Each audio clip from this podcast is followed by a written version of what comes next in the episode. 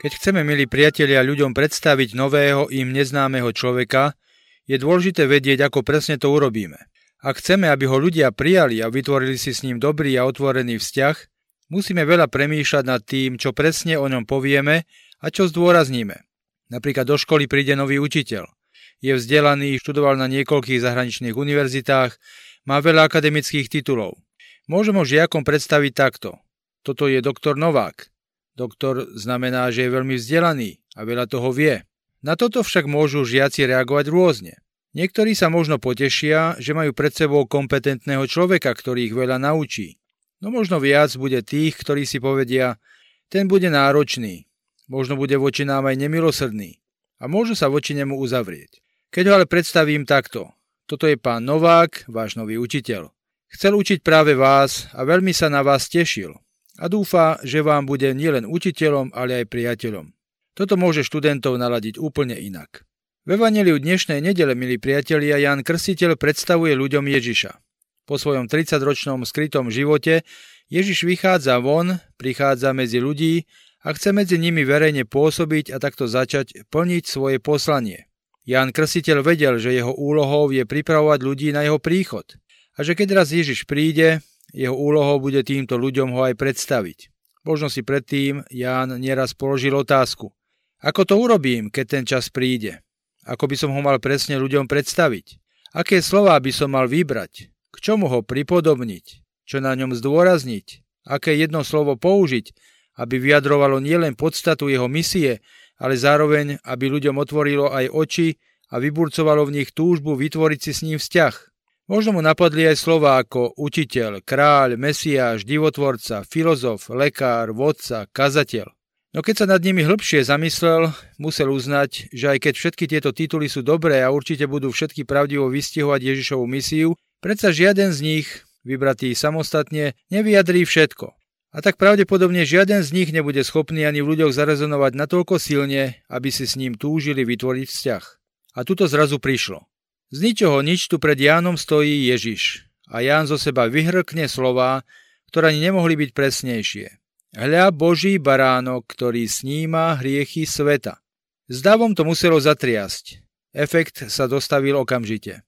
Hneď dvaja z Jánových učeníkov sa odobrali a šli za Ježišom. A po nich ďalší. Ježiš Boží baránok. Čo tento titul, milí priatelia, znamenal? Čo pod ním Židia Jánovi poslucháči rozumeli? Najmenej dve veci. Prvou bolo egyptské otroctvo. Židia sa do Egypta dostali za čias Jozefa Egyptského. Jozef bol v Egypte druhým po faraónovi a bol jedným z nich. Mali sa v Egypte teda dobre. No Jozef zomrel a egyptiania si zo Židov urobili otrokov a tvrdo ich utláčali. Po 400 rokoch zatúžili vrátiť sa domov, do svojej vlasti, ktorú kedysi za Jozefa vo vidine skvelého života opustili. Faraón ich však odmietol prepustiť, pretože by bol stratil lacnú pracovnú silu. Na to Boh rukami Mojžiša zoslal na egyptianov 10 egyptských rán. Najhoršia bola posledná, desiatá. Smrť prvorodeného v každej rodine, okrem tých, ktorých veraje vchodových dverí budú poznačené krvou jednoročného baránka, ktorého si Židia mali podľa inštrukcií Božích zaobstarať a ho zabiť. Po tejto desiatej rane faraón Židov konečne prepustil na slobodu. A tak baránok bol pre Židov symbolom dvoch vecí. Záchrany pred smrťou a vyslobodenia z otroctva. Tieto dve veci si potom neskôr, keď sa už konsolidovali vo svojej vlasti ako národ, pripomínali vždy počas paschy v Jeruzalemskom chráme. No nebola to len spomienka na minulosť, ale aj poukaz na prítomnosť. V symbolickom zmysle bol totiž Egypt pre nich obrazom toho, ako funguje hriech. Do Egypta šli s vidinou skvelého života. No ten trval veľmi krátko. Rýchlo sa rozplynul a na jeho miesto prišlo otroctvo. Takto presne funguje hriech. Láka človeka na niečo, čo je len ilúzia a zanecháva v ňom blen. A tak ľudia vedomí si svojich hriechov a ich dôsledkov čakali na baránka, ktorý by ich zachránil pred trestom alebo deštrukciou, ktorú im ich hriechy spôsobujú a ktorý by ich vyviedol z posadnutosti hriechu a hriešných návykov na slobodu. Druhý obraz, ktorý ľudia pod slovom baránok rozumeli, bol obrad, ktorý Židia podľa nariadenia zo 16. kapitoly knihy Leviticus praktizovali pri obrade zmierenia. Na baránka alebo kozla kládli svoje ruky a tak mu odovzdávali svoje hriechy. Potom ho odviedli do púšte, aby tam zomrel. Takéto obrady a obete v Jeruzalemskom chráme boli však len symbolom, predobrazom. Čo si naznačovali, ale to nespôsobovali. Boli len znakom, ale nie skutočnosťou. A Židia to vedeli. Vedeli tiež, že toto sa však raz naplno splní a uskutoční, a to v Mesiášovi, ktorý medzi nich má prísť v Kristovi. No a keď Ján ukázal teraz na Ježiša a nazval ho baránkom Božím, ktorý sníma hriechy sveta, aj on, aj ľudia vedeli veľmi dobre a veľmi presne, čo tým myslí a čo to znamená. Milí priatelia, ako znie nám, našim úšiam, dnes tento titul Ježišov? To, či v nás vyvoláva tie isté emócie ako vo vtedajších židoch, poslucháčoch Jána Krstiteľa, bude závisieť od toho, ako vnímame seba a svoju hriešnosť. Ak si myslíš, že nie si hriešnik, potom ti slová baránok Boží, ktorý sníma hriechy sveta, nebudú hovoriť vôbec nič. No ak svoj hriech dokážeš precítiť, potom to bude pre teba znamenať veľa, veľmi veľa.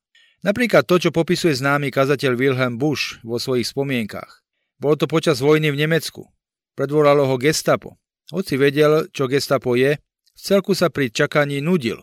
Prechádzal sa hore-dole po čakárni. Boli tam skrine s osobnými spismi ľudí. Zrazu mu udrelo do očí na jednom šuflíku v zozname spisov meno Wilhelm Busch. Odrazu ma opustila nuda a mne sa rozbúchalo srdce. Bol som zvedavý, čo tam je o mne napísané, ale nemal som tú odvahu sa do toho pozrieť. Pomyslel som si, tak je to aj v prípade mňa a Boha. Je tu spis a sú tam samé moje hriechy a neresty. No Ježiš tento spis zničil, na Kalvárii, svojou krvou. Milí priatelia, každý si svojim životom píšeme nejaký spis. No Boží baránok Ježiš ho svojou krvou maže. Avšak iba za podmienky, že ty o to stojíš. Ježišu, ďakujeme ti za tvoju spásu. Amen.